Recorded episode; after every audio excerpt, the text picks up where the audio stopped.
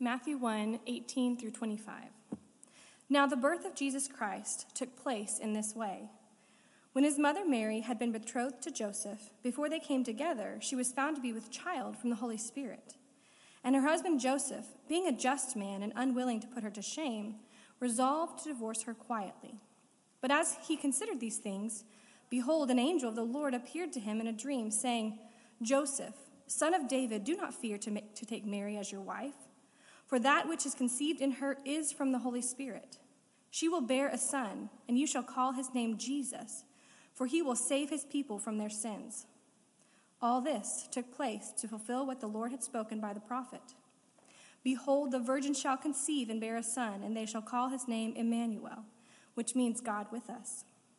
When Joseph woke from his sleep, he did as the angel of the Lord commanded him. He took his wife, but knew her not until she had given birth to a son, and he called his name Jesus. This is the word of God.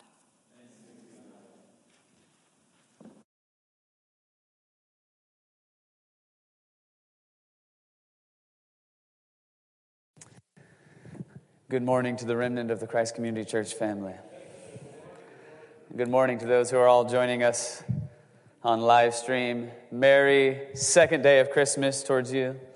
And uh, you do have, by the way, deep spiritual and liturgical reasons to party for 12 days. The 12 days of Christmas thing is not just in that song, it's part of the Christian tradition. So you can party for 12 days. Today is the second day of Christmas, and I'm excited to study God's Word together. First, I do want to take a moment to pause and pray. As Chauncey mentioned a moment ago, there's quite a few members of our church family who are sick right now. There's lots of viruses going on, and others stayed home because they've been exposed and want to make sure they're not contagious before they come. I'm sure we also have folks traveling for the holidays. So, can we pause and just pray for healing and safety for everybody who can't be with us today, and then ask God to help us hear His word? Please bow your head with me.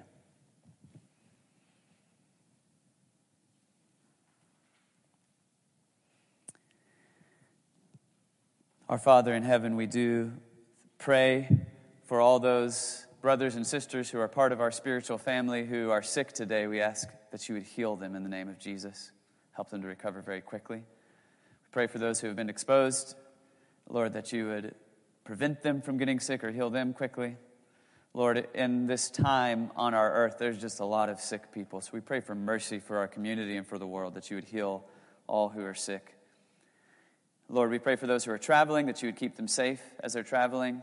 And we pray for all of us who are gathered here or who are joining by the live stream or may listen to the service later. Lord, we just pray that you would help us to hear your word with faith, with understanding, and to be transformed by grace as we meditate on the Holy Scriptures. In Jesus' name we pray. And all God's people said, Amen. Amen. The first verse of our text today is filled with meaning for those who will be patient enough to slow down and ponder it. First sentence says, Now the birth of Jesus Christ took place in this way. Let's pause just to chew on those words for a second. First, the word Jesus. Everybody say, Jesus. Now, this word Jesus, of course, is referring to the baby who was born in the manger, who will grow up to die on the cross for our sins and rise again. It's referring to the Son of God. The name Jesus itself is a common name. Actually, it's an English transliteration of a Latin transliteration of a Greek transliteration of the Hebrew word Yeshua, which means the Lord saves. Everybody say, the Lord saves. That name was common in the time in which Jesus Christ was born, and it's common in our own time, the English name Joshua is the same name, and of course the Spanish name Jesus. But when the name is applied to this baby, it takes on a special meaning. Because this baby is the Lord God of Israel in person who has come to save the world. And our text is drawing attention to that name and to that significance, saying, if you want to know the Lord God, look at this man, Jesus. And he has come to save his people his community from their sins. God is bringing about forgiveness of sins so we don't have to live in guilt and shame anymore, and He's forming a forgiven community. Next word I want you to notice is the word Christ. Everybody say Christ. We can remind ourselves this morning that Christ, the first part of the word Christmas, is not Jesus' last name, it's a title, the anointed one, which means This baby is the king whom the prophets of Israel for centuries had been promising was going to come with power and wisdom and justice and compassion from God to heal the wounds of God's people and to bring God's peace to all nations on earth. Do we still need that today?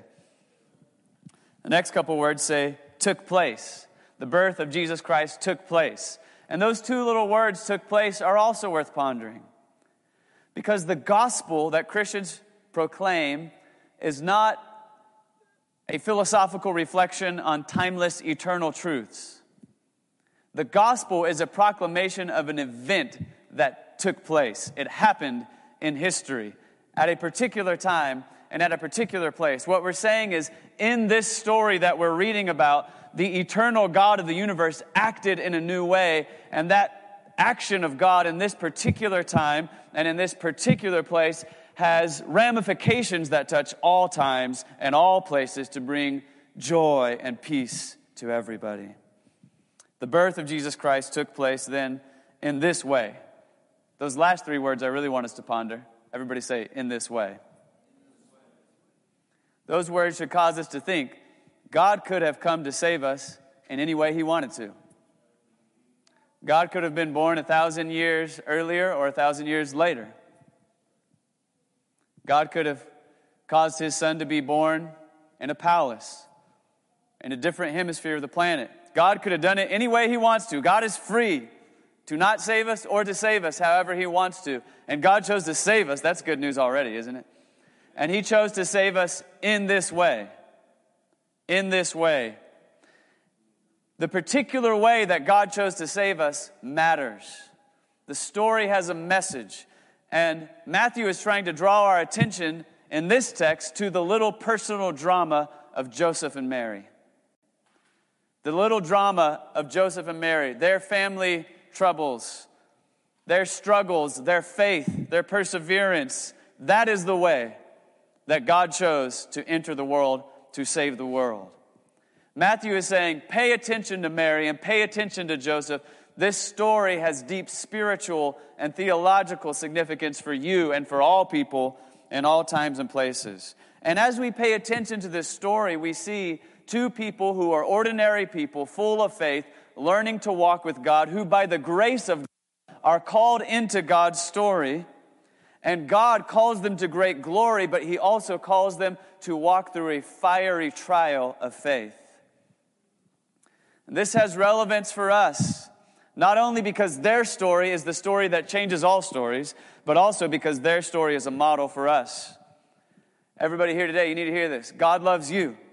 God has purposes for you. God wants to bless you. God wants to call you into his glory. And when he calls you into his glory, like Mary and Joseph, you're going to have to make a decision to trust him or not trust him. And if you choose to trust him, that's going to be a decision which is is you're not going to regret. It's going to be a decision that's going to involve walking with Jesus on a path that is going to lead to blessing and life and joy and freedom, but also it will involve walking through a fiery trial of faith because that's the normal pattern for every Christian. And paying attention to this story of God's salvation breaking into the world through these two people, Mary and Joseph, can help renew our spiritual imagination and help us to see our daily life in a new way. How did the birth of Jesus Christ come, come to be? How did it take place? In this way. When his mother Mary had been betrothed to Joseph, before they came together, she was found to be with child from the Holy Spirit. That's another one of those sentences we could read really fast, but we should slow down and think what that meant for Mary. In this cultural context, Joseph was probably 18 to 20 years old, maybe a little bit older than that. Mary was probably a younger teenager. Remember, 2,000 years ago, people died young. There were no hospitals, there was no vaccines, there were no modern medicine. Most people died from viruses. People didn't live long enough to die from cancer and heart attacks like we do. They died young, and because of that, they got married young because we're trying to keep the family alive. We're trying to pass on the species. So people got married young. The, Mary and Joseph lived in a small community. Probably they had known each other their whole lives. Probably their families had known each other their whole lives. Probably they had most of their friends in common. If you grew up in a small rural community, you know that can be great until it isn't. And Mary and Joseph now have become betrothed. That means they're engaged, they're pledged to each other. Their parents would have taken a leading role in arranging this marriage, but at this time, both Mary and Joseph would have had to give their consent. In other words, they wanted to be married. They knew each other, they had known each other for many years. And now they're engaged to each other. And this betrothal, this engagement is legally binding, which means you can't get out of it without getting a divorce. And if you're unfaithful to your partner during this engagement, it was considered adultery. And the price tag for adultery in this cultural context was very high. It certainly would have meant a lot of social shaming, but th- that social shaming could have had much wider impact on Mary's life. If you want to get a sense of what the stakes are, we could flip a few pages to the right in our Bible to consider another story about Jesus and a woman accused of adultery, as Mary surely would have been. I'm talking about John chapter 8. If you've got your Bible, you can flip there with me. John chapter 8 says this, beginning in verse 2. This is about 30 years later, after the story we're considering today. It says, Early in the morning, Jesus came again to the temple. All the people came to him, and he sat down and taught them. The scribes and the Pharisees brought a woman who had been caught in adultery. And placing her in the midst, they said to him, Teacher, this woman has been caught in the act of adultery. Now, in the law of Moses, excuse me, in the law, Moses commanded us to stone such a woman. So what do you say? They said this to test him, that they might have some charge to bring against him. Jesus bent down and wrote with his finger on the ground, and as they continued to ask him, he stood up and said to them, Let him who is without sin among you be the first to throw the stone at her. Isn't Jesus awesome? And once more he bent down and wrote on the ground. But when they heard it, they went away one by one, beginning with the older ones. And Jesus was left alone with the woman standing before him. Jesus stood up and said to her, Woman, where are they? Has no one condemned you? She said, no one, Lord. And Jesus said, Neither do I condemn you. Go, and from now on, sin no more. That's a beautiful story, isn't it? I love the story about the mercy of Jesus who puts himself between the woman caught in adultery and the big angry mob of men who are ready to kill her. She was guilty, but Jesus still loved her. We, when we read that story, we need to remember that the baby born in the manger was the God of grace, a God of mercy, not of condemnation. This is the God who was going to grow up to defend a woman accused of adultery. In this case, she really did it. But Jesus says, Neither do I condemn you. Listen, if you're here today and you're dealing with shame because of your own sin, including your sexual sin, do you hear God saying, Neither do I condemn you? It's true that Jesus goes on to say, Go and sin no more. He doesn't want us to continue in self destructive cycles that are going to harm us and rob us of the fullness of joy God wants to give us. But a lot of times we're not really able to hear that go and sin no more and respond properly to it until we've heard in the depth of our souls God saying, Neither do I condemn you. That's the word of the gospel. And he wants to speak that over all of us today. Neither do I condemn you. God is merciful. God is merciful. But the main reason I'm reading that story right now is to understand, for to help all of us understand, that could have been Mary.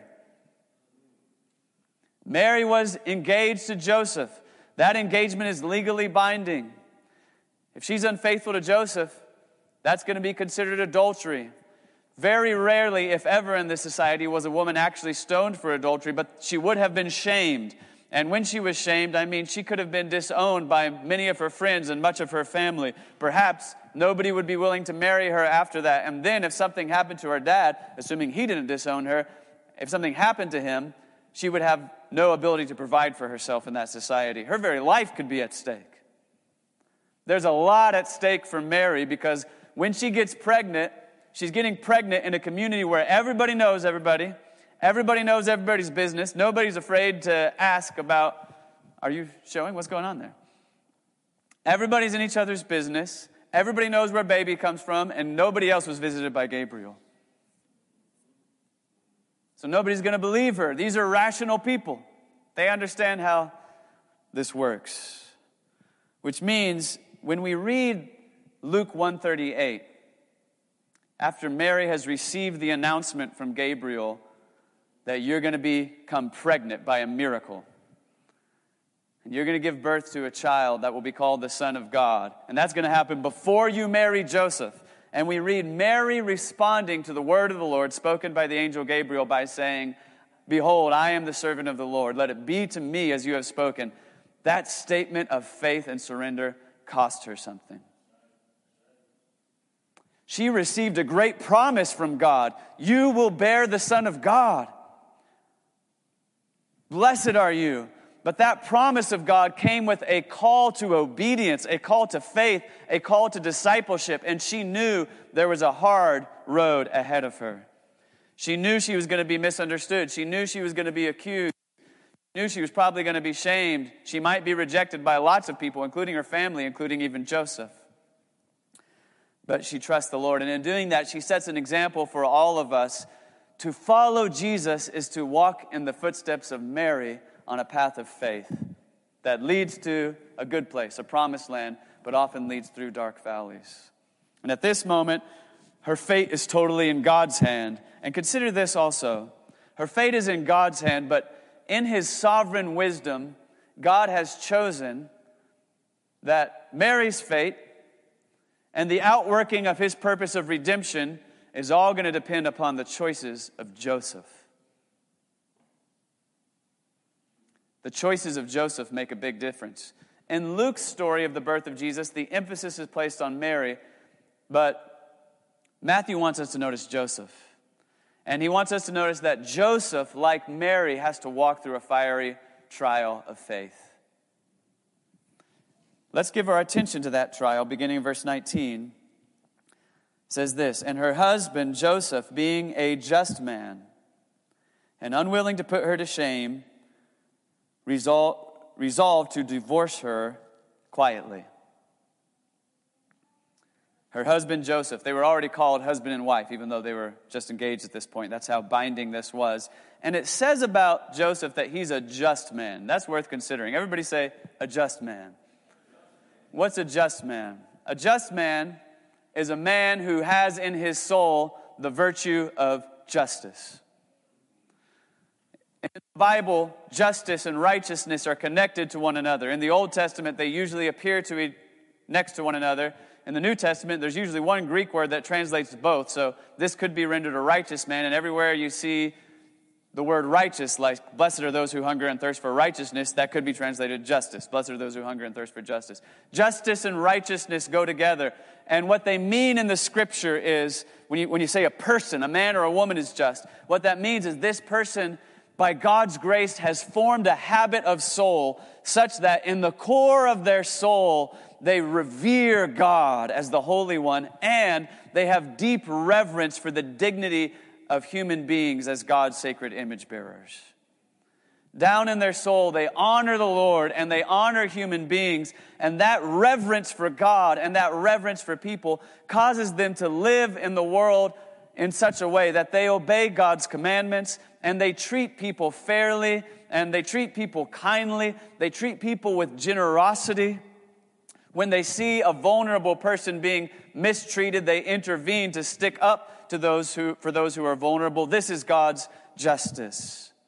And Joseph here alerts us to the fact that God's justice is something deeper and more redemptive and restorative than what we're often talking about in our culture when we say justice, by which we often just mean strict retribution. Because notice, it says that it is the justice of Joseph that leads him to want to be merciful to Mary. Did you notice that? God's justice is a merciful justice. This is true all over the Bible. Isaiah 1 says God's going to save sinners by his justice. 1 John 1 says God is faithful and just to forgive us our sins. God's justice is an intrinsically merciful and gracious and restorative justice. And Joseph is a man who knows the Lord. And so, though he is hurting, his heart is filled with justice and mercy. Remember that Joseph is hurting. Remember that he's a human being. He's going through some psychological trauma right now. We don't know how Joseph found out Mary was pregnant. I can imagine 20 different scenarios. Let me just mention two. Here's one Mary sends a message to Joseph We need to talk. And she comes and talks to him, and she says, She's very serious. She looks him in the eyes and says, Joseph, something has happened that I need to tell you about. I can't explain it, and I'm not even going to try. I'm sorry that it's probably going to hurt you, but I'm pregnant. And I'm going to live with my relative Elizabeth. I just wanted to say you goodbye. And she walks away. She doesn't attempt to give an explanation. She doesn't attempt to convince him. She just leaves it to God. And Joseph is left there reeling. He knows Mary. He's grown up alongside Mary. He was excited about starting a family with her. Or here's another scenario. Maybe she comes to tell him and says, Joseph, I have something to tell you. The most amazing thing just happened to me. An angel appeared to me. And Joseph is doing a double take. What? He's trying to find an alternative explanation. He says, No, it was an angel. He was shining, he was bright. And I was terrified, but he said, Don't be afraid. And Joseph, he told me, the Messiah is coming, the one we've been waiting for, the Savior of the world. And Joseph is trying to take it all in and says, How do you know? And how do you know this is an angel? And can we be sure? Could it really be the Messiah, the one we're waiting for? And why did he come to tell you? And Mary said, Well, that's the other thing. I'm going to give birth to the Messiah, and Joseph thinks he's going to be our child. But Mary says, No. You see, the, the angel said the Holy Spirit would come upon me, and Joseph, I'm already pregnant. Maybe that's how he found out. All we know is that he found out. And he assumes what any of us would assume She's pregnant, and the baby's got a human father, and the human father isn't him. Don't be hard on Joseph for this, guys. As a matter of fact, guys in the room, if a woman ever comes to you and says, I'm pregnant, but it's a miracle baby, you probably don't want to at first believe that, right? Unless you get a special revelation. That's not how it works. So Joseph thinks, She's been unfaithful to me. His heart is broken, his soul is wounded, and yet in the midst of his pain, he's thinking about Mary and how he can protect her. Isn't that amazing? Look at the beginning of the next verse. But as he considered these things, as he considered these things, I want you to see the connection between the word just and the word considered. You see, in the tradition of Christian moral theology, Christian theologians have often said that the mother of justice is prudence. And by prudence, they mean you cannot be a person who does justice unless you're a person who thinks deeply about things and ponders and seeks wisdom in order to act according to what is right instead of acting according to your impulses. Did you catch that? If you are a person who acts impulsively and rashly, you cannot be a person who does justice. That's what it's saying. A just person is a person who considers, who ponders, who thinks, who prays, and that's what Joseph is doing. And as he's thinking and as he's praying, he's hurting. Undoubtedly, he's processing his grief before God about his feeling of betrayal by Mary, and maybe he feels betrayed by God, and yet he's concluding in his heart, I don't want to shame Mary. I don't want to ruin the rest of Mary's life. If I divorce her publicly and she's shamed, I know how bad that could be for her, but maybe if I do it quietly, maybe there's some hope for Mary. Maybe the real father will come forward and marry her. And they can move out of town and start a new life, and I'll start a new life. He's thinking like that. He's waiting for the Lord. Friends, there's something important about an important lesson here for us to learn about how we relate to one another. If you want to be a person who does justice and treats people rightly, you can't be an impulsive and rash person. You've got to be a person who learns to slow down, to pray, to think, to act according to God's wisdom. So that in your decisions and the way you relate to people, you're not thinking, what do I feel like in this moment? You're thinking, God, how do I honor you by honoring the sacred dignity of this person? So Joseph is in that waiting period. He's praying, he's waiting, he's thinking, he's trying to figure out what to do, and God supernaturally intervenes. Verse 20 says, But as he considered these things, behold, an angel of the Lord appeared to him in a dream, saying, Joseph, son of David, do not fear to take Mary as your wife, for that which is conceived in her is from the Holy Spirit. She will bear a son, and you shall call his name Jesus, for he will save his people from their sins. I'm going to skip down for a moment to verse 24. It says, When Joseph woke from sleep, he did as the angel of the Lord commanded him. He took his wife, but knew her not until she had given birth to a son, and he called his name Jesus. What I want you to see here is Joseph, like Mary, is having a moment that is a crisis of faith. Joseph is being led by God through a trial of faith. First trial is Am I willing to be just and merciful towards Mary instead of vindictive towards Mary? By the way, I don't know if you saw the news. The headline when I woke up this morning was that Desmond Tutu had died. Did you see that? Archbishop Desmond Tutu, the great moral and spiritual leaders of his generation, one of four great peacemakers I focused on in my doctoral dissertation. He deeply impacted my life. And he was a man whose life was committed to the work of justice, but it was a restorative justice. There was so much hatred and violence, racial hatred and racial violence in South Africa. Everybody thought it was going to devolve into a bloodbath. But because of the leadership of men like Desmond Tutu, peace came. And as an advocate for justice, Desmond Tutu said, There is no future without forgiveness, meaning the justice that brings healing to the world is not a vengeful, vindictive justice, it's a merciful and forgiving justice. That was the witness of Desmond Tutu's life. That was the witness of Joseph's life. That's what Jesus did when he stood between the angry mob and the woman condemned of adultery. That was the first test for Joseph, but now there's a new test. Now he knows Mary was not unfaithful to you. Can you imagine the emotional roller coaster Joseph's going on right now? Mary was not unfaithful to you. That feels good. He's comforted. She loves me. Now he probably loves her more than ever before. And you're supposed to marry her, but you don't sleep with her until the baby is born because that really is a miracle baby. He's the Messiah, and you're going to be charged with taking care of this baby. You're going to be the protector of this baby. If you think I'm reading something into the text, just keep reading into Matthew chapter 2. Joseph is going to be charged with protecting this baby from folks like Herod, the king, who wants to kill the Messiah. And Joseph's decision to trust Mary, I mean, at this point, he could have said, okay, I'm not going to make a big deal, but I'm out. I'm moving out of town. I'm going somewhere else. I'm not going to stay with her. But instead, he decided to stay with her. He took Mary as his wife, and he took Jesus as his son. In this way, he's a spiritual role model to all step parents and to everybody who adopts. Jesus was not the biological son of Joseph. And yet, Joseph takes this non biological child and brings this child into his home to be loved as his own to be protected as his own. But when he did that, he not only is doing the same act of love that every loving step parent or parent who adopts does, he's doing something else because he's entering into the spiritual warfare of being charged with protecting the Messiah from all the evil forces that are about to try and kill him. Immediately, it's going to cost Joseph. Joseph is going to end up being a refugee in Egypt.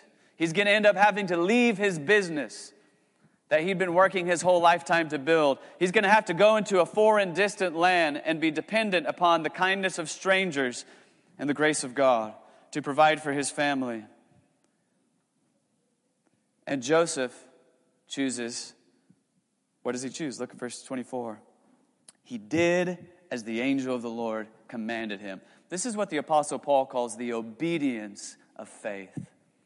Christians need to hear this. The good news of the gospel.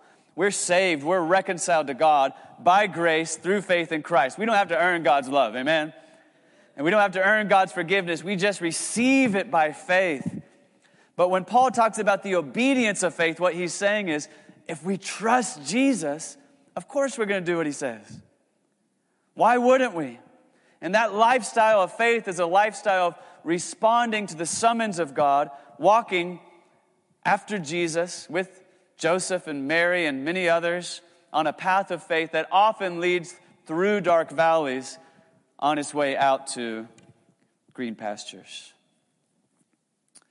Joseph trusts. Joseph obeys. Mary and Joseph here are role models for us of a lifestyle that says, This doesn't make sense to me, God. I can't explain how what I'm going through could be a manifestation of your love, God, but I trust you, Lord. Let it be unto me according to your word. And I know there's many people in the room who are going through some stuff where God is asking you to trust him, or he's going to ask you to trust him in some ways that don't really fully make sense to you. But the role model of Mary and Joseph is saying for us, just, it's worth it. It's worth it. Trust God and walk. And I want to end today by asking you to consider what are the gifts of God that He bestows upon faithful Mary and Joseph and upon us through them. And I'm asking this question to try and make a case to you, friends. The life of faith is hard, but it's worth it. Did you hear that? The life of faith is hard, it's costly, but it's worth it. It's worth it because the gifts of God's grace are better than anything we could find elsewhere. And what are the gifts of God that He gives to Mary and Joseph? I mean, first, let's start with some of the lesser gifts. Here's one of the lesser gifts Mary and Joseph, humble, obscure people that nobody would have ever heard of from a small town, are still honored. Their names are honored higher than almost any other names in human history. That's one of the lesser gifts. Mary is called Blessed Mother of God because the God who created all of us in the universe decided to become human in her womb and entrusted himself to her nurture and care so that 2,000 years have passed and all over the world today people are honoring Mary. Isn't that awesome?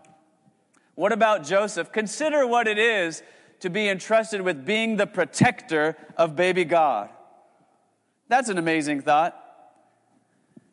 You, Joseph, take him to Egypt. You've got to protect this baby. Well, who is the baby? This is Messiah. This is the God man. This is the one of which the scriptures say, The Lord is my refuge. The Lord is my fortress. He's my strong tower. God is the protector. And now Joseph's being told, The protector has become incarnate. I want you to protect him. He's given this place of honor. And he's given this place of deep significance within the spirituality of God's people. The story of Joseph taking Mary and protecting his little family as they flee into Egypt is why Christians who read their Bibles were so quick to rise up and say, Yes, let's welcome those Afghani refugees as they come to Oklahoma. That's why Christians are eager to say, Yes, let's welcome the immigrant who's fleeing a situation of poverty and injustice and trying to flourish as Joseph did with Mary. Joseph is a role model to all of us who are taking in children and loving people who maybe are not our biological children, but who are God has given to us to care for. Joseph is a role model for all of us who are called by God to walk down a path that involves leaving behind things that we had a lot of value in to go into the unknown because we trust our Lord. The names of Mary and Joseph are greatly honored, but that's not the best gifts that they got. The best gifts that they got from God is they got to have the first view and the front row seat and the sneak preview of the great gifts that come through them to everybody else.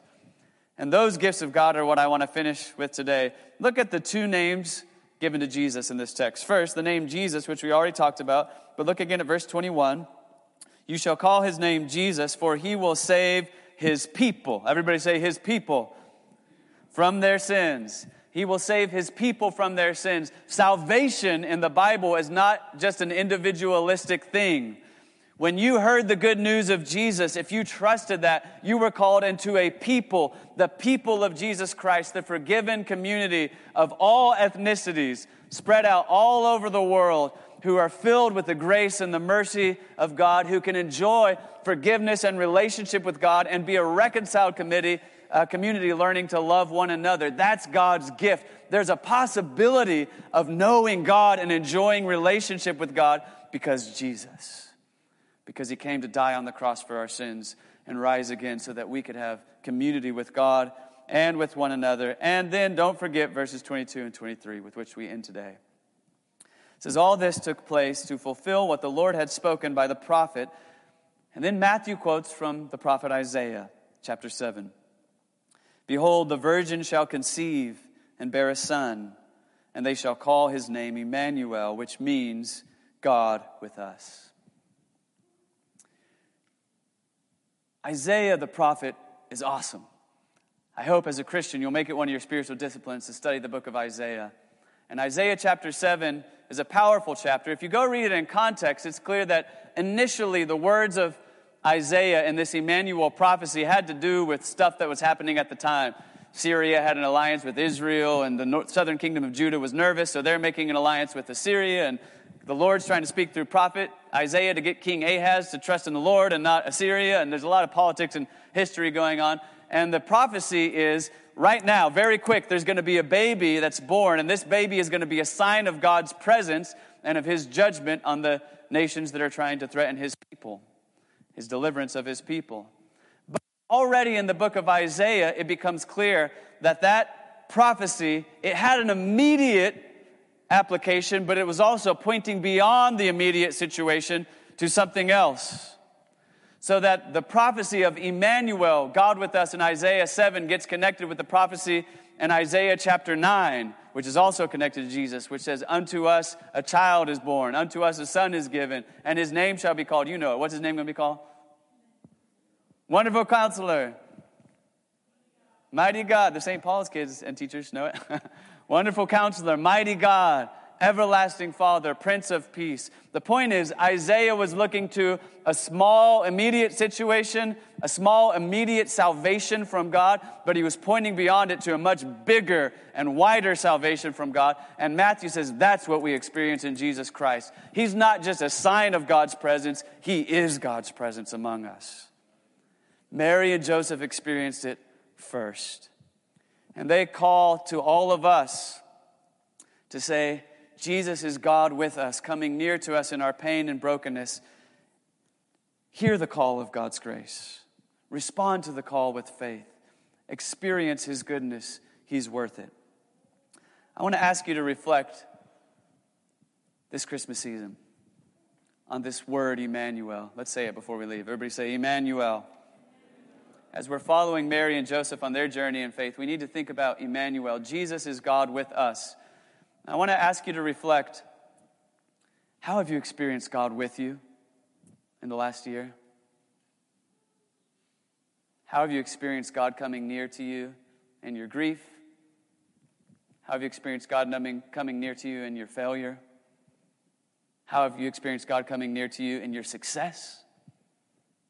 And the joys of life and the sorrows of life? Jesus is Emmanuel. He's the assurance that God is with us. But we can also acknowledge that many of us this year may be feeling like God is not with us. We may be feeling like God is distant and far. I would be willing to bet that Joseph felt that way. He felt abandoned by God, I would guess.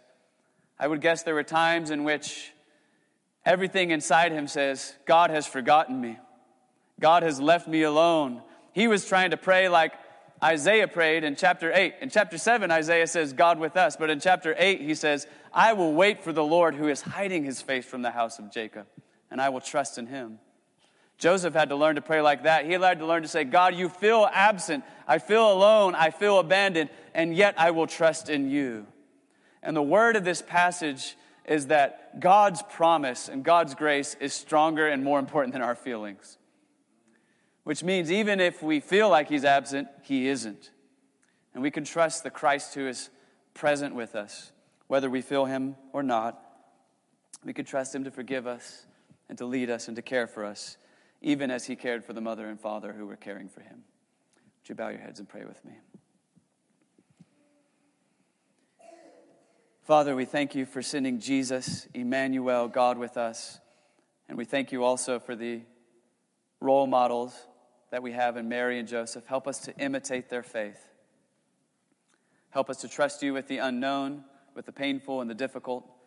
Help us to celebrate your presence when we feel it, but also to set our faith and hope fully on your presence even when we don't feel it. Like Mary and Joseph, let the cry of our heart be I am the servant of the Lord. May it be to me according to your word. It is in Christ's precious name that we pray. Amen.